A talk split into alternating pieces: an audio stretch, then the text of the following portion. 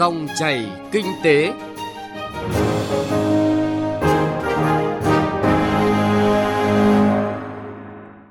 Xin chào quý vị và các bạn. Chương trình Dòng chảy kinh tế hôm nay, chúng tôi chuyển tới quý vị và các bạn những nội dung chính sau đây. Giải pháp thúc đẩy đầu tư hạ tầng giao thông theo phương thức đối tác công tư PPP.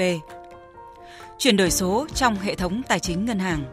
Chuyên mục Cà phê Doanh nhân tuần này là cuộc trò chuyện với doanh nhân Nguyễn Văn Thời, Chủ tịch Hội đồng Quản trị và Công ty Cổ phần Đầu tư và Thương mại TNG với thông điệp phát triển bền vững, kiên trì sáng tạo, xây dựng thương hiệu thời trang Việt. Trước hết là một số tin tức kinh tế nổi bật. Giá đất của Hà Nội có thể tăng tới 30% vào năm 2020. Tại hội nghị về dự thảo giá đất của Hà Nội, tờ trình của Hà Nội cho biết bảng giá đất áp dụng cho năm tới sẽ tăng bình quân khoảng 15%, áp dụng cho giá các loại đất như đất ở đô thị, đất thương mại, dịch vụ tại đô thị, có một số khu vực khác dự kiến giá đất sẽ tăng tới 30%. Theo Ủy ban nhân dân thành phố Hà Nội, đối với đất sản xuất kinh doanh phi nông nghiệp không phải là đất thương mại, dịch vụ tại đô thị có khả năng sinh lời cao, có lợi thế trong việc sử dụng đất làm mặt bằng sản xuất kinh doanh, thương mại và dịch vụ thì căn cứ vào thực tế của từng địa phương. Nếu được thông qua, bảng giá đất sẽ được áp dụng từ năm 2020 đến năm 2024. Kể từ ngày 5 tháng 11 năm 2019, các quy định mới trong thông tư 66 của Bộ Tài chính sửa đổi thông tư 110 của Bộ Tài chính về giao dịch điện tử trong lĩnh vực thuế đã chính thức đi vào cuộc sống. Có nhiều quy định tạo thuận lợi khuyến khích doanh nghiệp khai nộp thuế, hoàn thuế điện tử, đồng thời giảm thiểu tiếp xúc giữa cán bộ thuế với doanh nghiệp, ngăn chặn tiêu cực. Đáng chú ý về tài khoản giao dịch thuế điện tử sẽ chỉ có duy nhất một tài khoản chính và tối đa không quá 10 tài khoản phụ. Theo thống kê của Cục Đầu tư nước ngoài, Bộ Kế hoạch và Đầu tư, trong 10 tháng qua, tổng vốn đăng ký cấp mới điều chỉnh và góp vốn mua cổ phần của nhà đầu tư nước ngoài là hơn 29 tỷ đô la Mỹ, tăng 4,3% so với cùng kỳ năm ngoái. Trong đó đầu tư theo hình thức góp vốn mua cổ phần có xu hướng tăng mạnh trong những năm gần đây và chiếm tỷ trọng ngày càng lớn trong tổng vốn đầu tư nước ngoài. Trong đó đầu tư từ Trung Quốc, Hồng Kông có xu hướng tăng so với cùng kỳ do tác động của chiến tranh thương mại Mỹ-Trung Nghị quyết 42 của Quốc hội đã tạo nền tảng pháp lý để các ngân hàng xử lý tốt hơn các khoản nợ xấu thời gian qua. Mặc dù trong khi nợ xấu vẫn đang phát sinh hàng ngày, thì tiến hành xử lý nợ xấu còn gặp khá nhiều vướng mắc. Do sự thiếu đồng bộ của hành lang pháp lý, sự phối hợp chưa chặt chẽ của các cơ quan chức năng và chính quyền các địa phương. Và để khắc phục tình trạng, việc mua bán nợ chủ yếu diễn ra giữa các tổ chức tín dụng với VAMC như trước đây – thì cần có các nhà đầu tư tư nhân trong và ngoài nước để tạo thị trường mua bán nợ đúng nghĩa.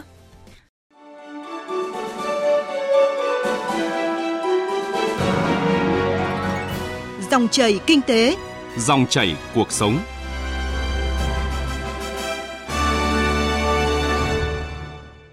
Thưa quý vị và các bạn, ngày hôm nay, dự thảo luật đầu tư theo phương thức đối tác công tư PPP sẽ lần đầu tiên được báo cáo trước Quốc hội thu hút các nhà đầu tư hạ tầng giao thông theo phương thức đối tác công tư PPP là yêu cầu từ thực tiễn vì nhu cầu đầu tư phát triển kết cấu hạ tầng giao thông ngày một lớn, trong khi nguồn vốn ngân sách đang rất hạn hẹp. Chính vì vậy, việc hoàn thiện pháp luật về PPP đang được đánh giá là cơ sở để thu hút các nhà đầu tư trong và ngoài nước. Vậy đâu là vướng mắc lớn nhất cần tháo gỡ và hoàn thiện khung pháp lý để thực sự hấp dẫn các nhà đầu tư trong thời gian tới? Chương trình Dòng chảy kinh tế hôm nay, chúng tôi chuyển tới quý vị và các bạn nội dung về giải pháp thúc đẩy đầu tư hạ tầng theo phương thức PPP qua phân tích. Cơ chế bảo lãnh, chia sẻ rủi ro theo phương thức đầu tư PPP sẽ thu hút nhiều nhà đầu tư. Mời quý vị và các bạn cùng nghe. Theo ông Nguyễn Đăng Trương, Cục trưởng Cục Quản lý Đấu thầu Bộ Kế hoạch và Đầu tư, dự án luật đầu tư PPP đang được trình Quốc hội xem xét cho ý kiến sẽ khắc phục được những bất cập trong quy định ở cấp nghị định trước đây. Thứ nhất, đó là quy mô dự án. Trong thực tế, các dự án theo phương thức PPP có quy mô đầu tư lớn, hợp đồng trong dài hạn phức tạp, nên chi phí chuẩn bị đầu tư một dự án PPP khá cao. Do đó, các dự án PPP quy mô nhỏ sẽ không đảm bảo hiệu quả đầu tư.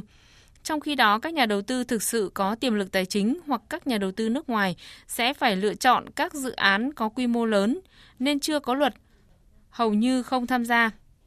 Do vậy, dự thảo luật đã khắc phục bằng cách quy định quy mô của dự án PPP từ 200 tỷ đồng.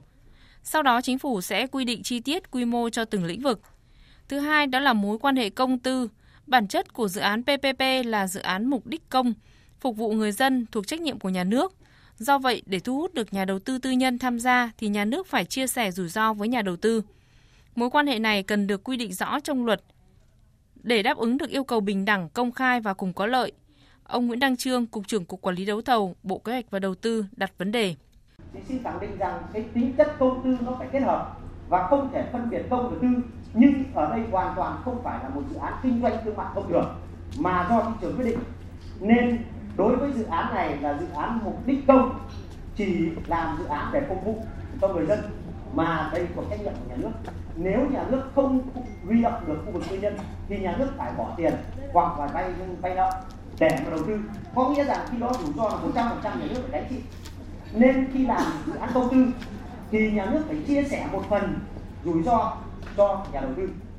Nêu lại câu chuyện trong thực tế đầu tư các dự án PPP theo hình thức BOT của Bộ Giao thông Vận tải thời gian qua, ông Nguyễn Nhật, Thứ trưởng Bộ Giao thông Vận tải cho biết các dự án BOT triển khai dài hàng chục năm mà nhà đầu tư không yên tâm thì không ai đầu tư. Bộ Giao thông Vận tải và Bộ Kế hoạch và Đầu tư đã đúc rút được nhiều kinh nghiệm và bài học thực tế trong thu hút đầu tư các dự án giao thông theo hình thức BOT vừa qua. Cái này thực chất là mình làm công trình công trình của nhà nước. Cái này đáng lẽ nếu nhân được có ngân sách thì phải làm. Nhưng nhà nước cũng có ngân sách có tiền làm thì phải kêu gọi xã hội làm thì phải trách nhiệm nhân được là chính. Trong đó có một số cơ chế, một số rủi ro à, mà như các nhà đầu tư người ta đề xuất thì mình phải chia sẻ cái đó là chắc chắn phải có cái thứ hai nữa cũng phải ờ, chia sẻ một số vấn đề trong cái, cái vay tiền dụng. Đặc biệt là huy động tín dụng trong những giai đoạn này cũng rất là khó khăn nếu không có một cái tổ chức tín dụng không có một cái quỹ riêng để cho cái phát triển và đầu tư các nhà đầu tư và, và, và vay hoặc là cung cấp ờ, tiền dụng cho các nhà đầu tư tham gia các BT đặc biệt như các cái dự án cao tốc sắp tới thì là rất là khó khăn như Thứ trưởng Bộ Giao thông Vận tải Nguyễn Nhật đề cập chuyện rủi ro phải chia sẻ trong đầu tư PPP. Vậy đâu là cơ chế chia sẻ rủi ro? Giáo sư Nguyễn Mại, Chủ tịch Hiệp hội Doanh nghiệp Đầu tư nước ngoài, cho rằng cơ chế bảo lãnh chia sẻ rủi ro là nội dung quan trọng nhất của PPP. Thiếu cơ chế này là nguyên nhân chính dẫn đến sự thiếu hấp dẫn và hạn chế khả năng thu hút đầu tư. Trong khi đó, PPP là hình thức đầu tư đặc thù, nếu không có tư nhân tham gia thì nhà nước phải làm dự án và nhà nước phải chịu rủi ro 100%. Và thay vào đó, nếu làm PPP, nhà nước chỉ chịu rủi ro 10 đến 20%. Còn ông Trần Trùng, Chủ tịch Hiệp hội các nhà đầu tư công trình giao thông đường bộ Việt Nam lấy ví dụ từ thực tiễn và cho rằng việc chia sẻ rủi ro được quy định rõ ràng, minh bạch sẽ thu hút được nguồn từ các nhà đầu tư thực sự. Chúng tôi nghĩ rằng PP này ra đời đưa những cái cơ chế bảo lãnh, những cơ chế chia sẻ rủi ro như vậy thì làm cho đầu tư yên tâm để đầu tư à, tạo được một cái kênh xã hội có thể yên tâm sẽ chọn lựa được các nhà đầu tư thực sự. Tránh trước đây chúng ta có những nhà đầu tư mang tiếng là nhà đầu tư không đồng hoặc nhà đầu tư quan hệ. Các chuyên gia kinh tế nhận xét, dự thảo luật đầu tư PPP đã đưa ra hai cơ chế chia sẻ rủi ro rất quan trọng. Trước tiên đó là cơ chế bảo đảm cân đối ngoại tệ. Thứ hai là cơ chế chia sẻ rủi ro về doanh thu giữa nhà nước và nhà đầu tư. Tuy nhiên, điều này có thể gây áp lực cho cơ quan nhà nước khi phải bù doanh thu. Thông tin nhanh, chân thực, phân tích sâu những diễn biến thị trường, vấn đề kinh tế. Các chuyên mục hấp dẫn, cà phê doanh nhân, chuyện thị trường, kinh tế số. Dòng chảy kinh tế phát sóng lúc 9 giờ 5 phút đến 9 giờ 25 phút và phát lại vào 13 giờ 25 phút đến 13 giờ 45 phút các ngày từ thứ hai đến thứ sáu hàng tuần trên kênh Thời sự VOV1 của Đài Tiếng Nói Việt Nam. Dòng chảy kinh tế, dòng chảy cuộc sống. Dòng chảy kinh tế, dòng chảy cuộc sống. Thưa quý vị và các bạn, thực hiện tài chính toàn diện và hướng tới phát triển bền vững là mục tiêu của chuyển đổi số trong hệ thống tài chính ngân hàng.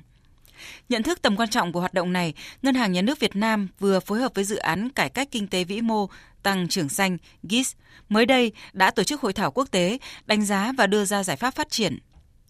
Tiếp tục chương trình dòng chảy kinh tế hôm nay, phóng viên chương trình chuyển tới quý vị và các bạn những thông tin mới nhất về nội dung này. Các chuyên gia trong nước và quốc tế nhận định kinh tế số được hình thành phát triển nhanh, ngày càng trở thành một bộ phận quan trọng của nền kinh tế. Tuy vậy, mức độ chủ động tham gia của cuộc cách mạng công nghiệp lần thứ tư của Việt Nam còn thấp, do đó chủ động tích cực tham gia cuộc cách mạng công nghiệp lần thứ tư là yêu cầu tất yếu khách quan. Mục tiêu đến năm 2025, kinh tế số sẽ chiếm khoảng 20% GDP của Việt Nam, tiến sĩ Nguyễn Kim Anh, Phó Thống đốc Ngân hàng Nhà nước Việt Nam đánh giá. Việt Nam đang hướng tới mục tiêu rất quan trọng đó là thực thi tài chính toàn diện Trong đó, biến công nghệ số trở thành giải pháp thực sự hiệu quả giúp cho những đối tượng đang gặp khó khăn trong tiếp cận dịch vụ ở khu vực nông thôn, vùng sâu, vùng xa, các doanh nghiệp nhỏ và siêu nhỏ có khả năng tiếp cận và sử dụng dịch vụ ngân hàng chính thức. Như vậy, Cách mạng công nghiệp 4.0 với hạt nhân là chuyển đổi số là một trong những động lực quan trọng cho tăng trưởng kinh tế. Trong tiến trình đó, tài chính ngân hàng được xác định là một trong những các ngành ưu tiên có mức độ sẵn sàng cao, cần tập trung phát triển. Ông Lê Anh Dũng, Phó vụ trưởng vụ thanh toán Ngân hàng Nhà nước nêu rõ mục đích của ngân hàng số trong tương lai. Chuyển đổi số thì là một quá trình để hướng tới ngân hàng số thì ngân hàng số thì cho phép à, các cái à, sản phẩm dịch vụ của ngân hàng thì có thể cung ứng trên cái, cái nền tảng số và các cái kênh uh, giao tiếp với khách hàng cũng được số hóa. Thì mục đích uh, của phát triển ngân hàng số uh, thì có thể gói gọn trong hai cái. Uh, thứ nhất là làm sao để tăng cái trải nghiệm uh, khách hàng. Cái thứ hai là làm sao để ngân hàng có thể uh, hoạt động hiệu quả hơn như vậy, để chuyển đổi số trong lĩnh vực tài chính ngân hàng là xu hướng tất yếu không thể đảo ngược, chuyển đổi số phải gia tăng hiệu quả, vừa đảm bảo sự an toàn bền vững của hệ thống các tổ chức tín dụng, nhưng phải hạn chế được các tác động tiêu cực có thể xảy ra, phải nhanh chóng có các chính sách phù hợp với các mô hình hoạt động mới, các chủ thể mới tham gia vào cung ứng dịch vụ ngân hàng. Ngân hàng Nhà nước cũng đang nỗ lực hoàn thiện công nghệ thông tin an toàn bảo mật, đồng thời cải thiện môi trường kinh doanh, nâng cao năng lực cạnh tranh quốc gia và chính phủ điện tử theo hướng ứng dụng công nghệ 4.0 trong ngành ngân hàng.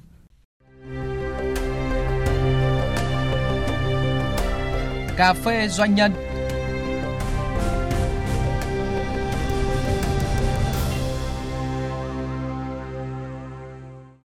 Thưa quý vị và các bạn, vượt qua những khó khăn về tài chính, nguồn nguyên liệu, những thách thức trong cạnh tranh thiết kế sáng tạo. Sau hơn 25 năm, doanh nhân Nguyễn Văn Thời đã phát triển một thương hiệu thời trang Việt mang tên chính doanh nghiệp TNG. Phát triển dòng sản phẩm đạt chất lượng và sử dụng tối đa nguồn nguyên liệu trong nước, đầu tư công nghệ cao để nâng cao chất lượng sản phẩm, cạnh tranh và có giá trị thương hiệu xuất khẩu với thông điệp doanh nhân hãy kiên trì khi đã xác định được hướng đi đúng, đưa doanh nghiệp phát triển bền vững, vì đây chính là tiền đề xây dựng thương hiệu Việt. Cà phê doanh nhân hôm nay, chúng ta cùng lắng nghe cuộc trao đổi giữa biên tập viên chương trình với doanh nhân Nguyễn Văn Thời, Chủ tịch Hội đồng Quản trị Công ty Cổ phần Đầu tư và Thương mại TNG. Bây giờ, mời biên tập viên Hà Nho bắt đầu câu chuyện. Thưa ông ạ, thời trang Việt, thương hiệu Việt đối với ngành dệt may thì những cái tâm sự hiện nay của doanh nhân nhất là ông là một người có thể nói là chuyên gia, những người đi đầu trong cái lĩnh vực này. Đạt được cái thời trang Việt và đồng thời nó tiến tới được cái bán à, ODM đi thị trường nước ngoài thì đó còn là cái chăn trở của cái ngành dệt may Việt Nam. Ờ, đặc biệt là đồng chí Lê Quốc Ân trước nguyên chủ tịch dệt may thì à, cũng rất chăn trở, nhiều lúc cũng bàn nhiều vấn đề này. Nhưng mà rõ ràng nó rất là khó. Nó khó ở một cái việc như này. Thì thứ nhất là cái nguồn nguyên liệu của mình. Thì nó chưa đáp ứng được. Cái thứ hai là cái cái công tác đào tạo cho cái nghiên cứu thiết kế, lĩnh vực thời trang thì nó cũng còn còn hạn chế. Đấy, và từ cái việc như thế cho nên là các cái doanh nghiệp mà bước vào cái ngành mà của thời trang Việt Nam ấy, thì đều rất khó khăn thì tôi cũng nằm trong một cái, cái điều kiện như thế. À, vậy là đã có rất nhiều chăn trở và vật lộn với những khó khăn đó. Hiện nay cái sự làm chủ ấy thì còn rất là khó khăn. Vậy thì có cái cách nào để mà khẳng định thương hiệu thời trang Việt? Bản thân cái cái người làm công tác thời trang thì cái thu nhập nó cũng còn hạn chế. Thế thành ra rất khó mà thu hút được những người mà có những cái cái năng lực để phát triển cái ngành này. Thế thì ờ, tôi thì cũng làm trong ngành thời trang rất lâu rồi. Ờ, năm nay là đi 25 năm rồi. Mà ngược lại thì ờ, cũng kéo được hai thằng con trai học nước ngoài về để cái lĩnh vực này. Thì chính vì thế cho nên tôi cũng cũng rất quyết tâm. Quyết tâm là sao mà mà phải theo đuổi được cái ngành thời trang này. Thì ngoài cái việc làm xuất khẩu rồi thì bây giờ tôi đang mà triển khai trong cái cái, cái thị trường điện thì cũng rất mầy mò nghiên cứu để sáng tạo. Đấy, thì à, chúng tôi đã ra được một cái dòng sản phẩm, tức là gọi là cái áo sơ mi không đường may, mà sử dụng một cái chất liệu nó rất thân thiện với môi trường, thân thiện với người, tức là cái vải là nano và model làm từ cây sợi tre, sợi à, cây sồi. Tôi cho là cũng rất may rằng là cái sản phẩm ra hiện nay thì cũng được thị trường chấp nhận bán rất tốt quả thực là thú vị ở khi có cái sự kế thừa đấy và đặc biệt là cái chi tiết mà ông lôi được hai cậu con trai về có cái sự truyền lửa có cái sự kế tiếp ở đây như thế nào ạ? Đúng rồi. Thực ra thì cũng từ cái việc mà tôi làm nghề gắn bó như này thì cũng khuyên các khuyên các con thôi. Thì cũng hai con đều đều đi học nước ngoài về. Mà cũng định hướng cho cái cháu ngay từ khi đầu hai cháu đều học ở cái trường thời trang ở bên bên Mỹ cả. Thì nó về đây giờ thì cháu lớn giờ coi như kế tiếp phụ trách cái cái xưởng may thời trang đấy. Mà tôi nghĩ rằng là cái sự quyết tâm của cái cháu giờ nó còn còn, còn hơn tôi. Nhất quyết bà là bố rằng là chỉ đi làm sâu một lĩnh vực thôi không có làm nhiều tập trung lĩnh vực thời trang. Mà cũng nghiên cứu rất là sâu tìm hiểu nghiên cứu sâu. Thì đến bây giờ thì cái sản phẩm thời trang gọi là bước đầu đấy bước đầu được được chứng nhận. Mẫu mã ra thì cũng tốt mà chất liệu thì cũng là phù hợp cho nên được người tiêu dùng thì cũng tăng mà hiện nay tôi đã xây dựng được cái chuỗi sản phẩm tại trên 43 tỉnh thành rồi. Và năm 2019 và 2020 thì rất khoát sẽ phủ kín hết tất cả 63 tỉnh thành một cái con số một cái thông tin khá là vui ạ cho ngành thời trang của Việt Nam. 43 tỉnh thành và cái mục tiêu là 63 tỉnh thành. À, thì vậy rõ ràng là những cái bước chuyển tiếp như vậy và 25 năm một thời một cái quãng đường phát triển thì những cái gì ạ mà ông thấy đúc kết được truyền cho lớp trẻ? Thực ra thì tôi nghĩ rằng là không có cái gì dễ cả. Nhất là các cháu khởi nghiệp hiện nay. Không có cái gì là dễ cả. Cái gì thì hiện nay trên thế giới người ta cũng làm hết rồi bây giờ mình muốn phát triển được ấy tự mình phải lựa chọn cái hướng đi nào mà mình yêu thích nhất. Từ khi mình yêu thích nhất rồi thì tập trung mọi nguồn lực vào mọi trí tuệ vào để để phát triển. Còn tôi thì à, bước sang ngành dệt may thì cũng không phải là cái sở ngành nhưng mà thời kỳ còn bao cấp nhà nước cho nên là là điều cho đây thôi. Thế nhưng mà đến bây giờ thì quá trình làm thì 25 năm trong nghề rồi thì à, tôi nghĩ bước đầu phát triển bây giờ là đã, đã có hiệu quả đã, đã, đã thành công thì tôi cũng khuyên với lại con tôi cũng khuyên với lại các lớp trẻ giờ là nên kiên trì. Khi đã kiên trì xác định được hướng mình đi rồi thì phải nghiên cứu thật sâu để chọn ra những cái những cái gì mà thuộc về thế mạnh của mình mình đã khai thác. Đấy, thí dụ như hiện nay là là đang một cái sản phẩm sơ mi bình thường thì đơn vị nào cũng làm rồi. Thế thì tôi sẽ nghiên cứu đến cái sản phẩm mà sử dụng những những cái công nghệ cao không được may. Đấy, lúc đầu thì cũng rất vất vả thử đi thử lại thử tái thử hồi. Nhưng đến bây giờ thì ờ, tất nhiên là, là cũng là bước đầu. Nhưng mà khẳng định rằng là chất lượng tốt và được thị trường chấp nhận. Và bên cạnh đó lại nghiên cứu những cái cái nguyên liệu. Bây giờ làm sao mà nó nó thân thiện với môi trường? Thân thiện ấy bây giờ cái vải nano vải modern ấy, thì nó xuất phát từ cái cây cái cái cây tre cái sồi thế thì ờ, thì cái cái cái nó thân thiện và đồng thời cái độ thấm hút mồ hôi nó nó rất tốt mà nó không bị nhăn. Thành ra bây giờ thì mọi người thấy rằng là cũng cũng thấy thích mặc để thích. Nó phù hợp và giá cả cũng phải chăng? Ông sẽ có cái định hướng như thế nào để vận hành những cái dòng thời trang mà như ông nói tức là có nhiều lợi thế sử dụng được cái nguyên liệu trong nước như vậy? Thực ra tôi nghĩ rằng là bây giờ thì người tiêu dùng kể cả Việt Nam cho đến người tiêu dùng của trên thế giới thì đều hướng về những cái sản phẩm mà nó thân thiện với môi trường và nó tiện dụng cho người mặc. Làm sao bây giờ mặc thì người ta cũng không có thời gian nhiều để người ta là làm sao cái sản phẩm nó đỡ ít phải là và đồng thời nó mặc thì nó nó hấp thụ được mồ hôi và nó diệt được khuẩn. Đấy, nó thân thiện thì hiện nay chúng tôi đi nghiên cứu theo một cái hướng như thế. Thì tức là hay tóm lại là chính là cái sản phẩm mà thân thiện với môi trường phải lựa chọn thị trường đúng không ạ phân khúc để có thể là phát huy cái giá trị và cái đặc trưng đã được tính toán như thế nào khi Thực ra bây giờ thì mình phải lựa chọn cái dòng sản phẩm cũng xuất phát từ cái nhu cầu của thị trường. Thực ra xây dựng thương hiệu đó là một cái quá trình. Đấy, thí dụ như tôi nhận được một cái giải là doanh nghiệp phát triển bền vững thì cũng là một, một cái quá trình. Mà nhất là làm việc với lại các cái nhà đầu tư nước ngoài, khách nhà nước ngoài ấy. Bây giờ đầu tiên hỏi đến là bản thân cái phát triển bền vững của doanh nghiệp anh như nào. Cái phát triển bền vững đây thì thì nó bao hàm rất nhiều thứ. Trong đó nó có liên quan đến cái trách nhiệm đối với người lao động, trách nhiệm đối với khách nhà, trách nhiệm đối với xã hội. Đấy anh đạt được những cái việc là như thế thì mới đạt được phát triển vững. Thì chính cái là tiền đề để cho xây dựng thương hiệu chứ không phải là không phải là chỉ có sản phẩm. Vâng ạ xin trân trọng cảm ơn ông với những bước đi và chia sẻ với cà phê doanh nhân ạ Thưa quý vị và các bạn, chuyên mục Cà phê Doanh nhân vừa rồi cũng đã kết thúc chương trình Dòng chảy Kinh tế hôm nay. Chương trình do biên tập viên Hà Nho và nhóm phóng viên Kinh tế thực hiện. Cảm ơn quý vị và các bạn đã lắng nghe.